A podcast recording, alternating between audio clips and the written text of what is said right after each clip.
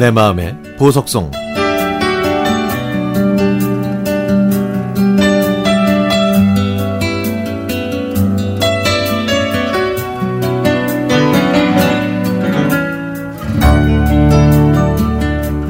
(32년) 전 제가 고등학교 2학년 때 얘기입니다 신월동에 살았던 저는 주로 영등포에 있는 극장가 앞이나 백화점 근처에서 친구들을 만났습니다.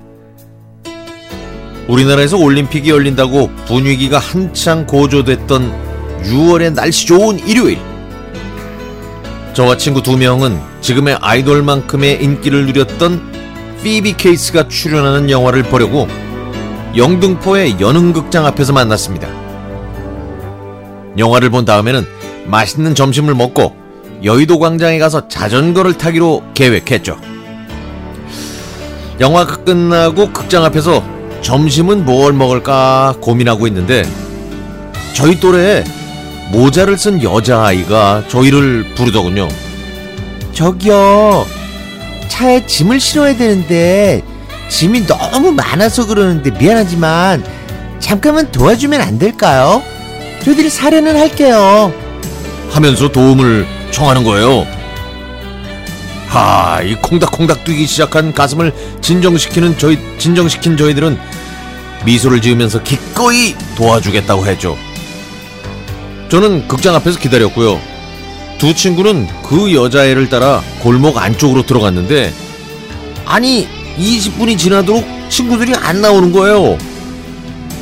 그래서 친구들이 여자애를 따라갔던 그 골목 안쪽으로 들어갔더니 이런 이런 이런 이런 이런 이런 이런 여자애를 따라간 친구들은 고개를 숙인 채 무릎을 꿇고 앉아 있었고 그 앞에는 모자를 눌러 쓴 여자 여섯 명이 더 있었습니다. 순간 아차 싶었는데 바로 그 순간 누군가가 제 목덜미를 잡더니 친구 옆으로 끌고 갔습니다. 아이고, 남자가 의리 없게 혼자 도망가면 안 되지. 하더니 저를 친구들 옆에 같이 무릎 꿇게 했죠. 그날 저희는 여자의 일곱 명한테 둘러싸여 온갖 모욕을 당했고 갖고 있던 용돈도 다 털렸습니다. 신고하면 가만두지 않겠다는 협박을 할 때 제 친구가 고개를 살짝 들었는데 갑자기 철썩 하는 소리가 아주 뚜렷하게, 뚜렷하게 들렸습니다. 누가 고개 들라고 했어? 응? 맞아요, 정신 차릴래? 고개 들지 말라고! 이러더니 친구의 뺨을 한 번 더 가격하더군요. 그러면서 고개를 숙이고 있는 두 명의 뒤통수도 한 대씩 때리는 겁니다. 저와 친구들은 고개도 못 들고 또 한 번의 모욕을 당할 수밖에 없었죠.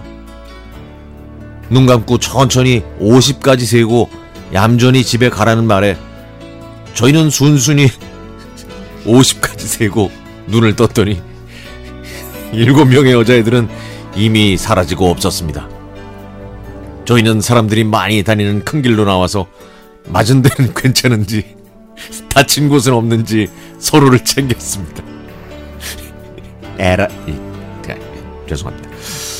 영화를 보고 점심도 먹고 여의도에서 자전거 탈면서 놀기로 했던 저희는 모자를 푹 눌러 쓴 일곱 명의 여자애들한테 용돈도 빼앗기고 점심도 못 먹은 채 걸어서 집까지 돌아갔습니다.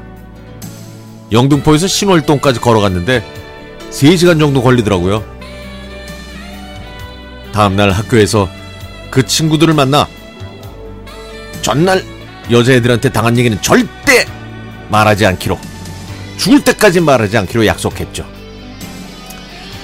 에휴, 지금이야 이 창피한 일이 추억이 됐지만 그때는 혹시 큰 일이라도 당할까봐 가슴이 콩알만해졌던 고등학교 때의 그 씁쓸한 기억. 이제는 세월이 흘러 정겨운 이야기거리가 됐습니다.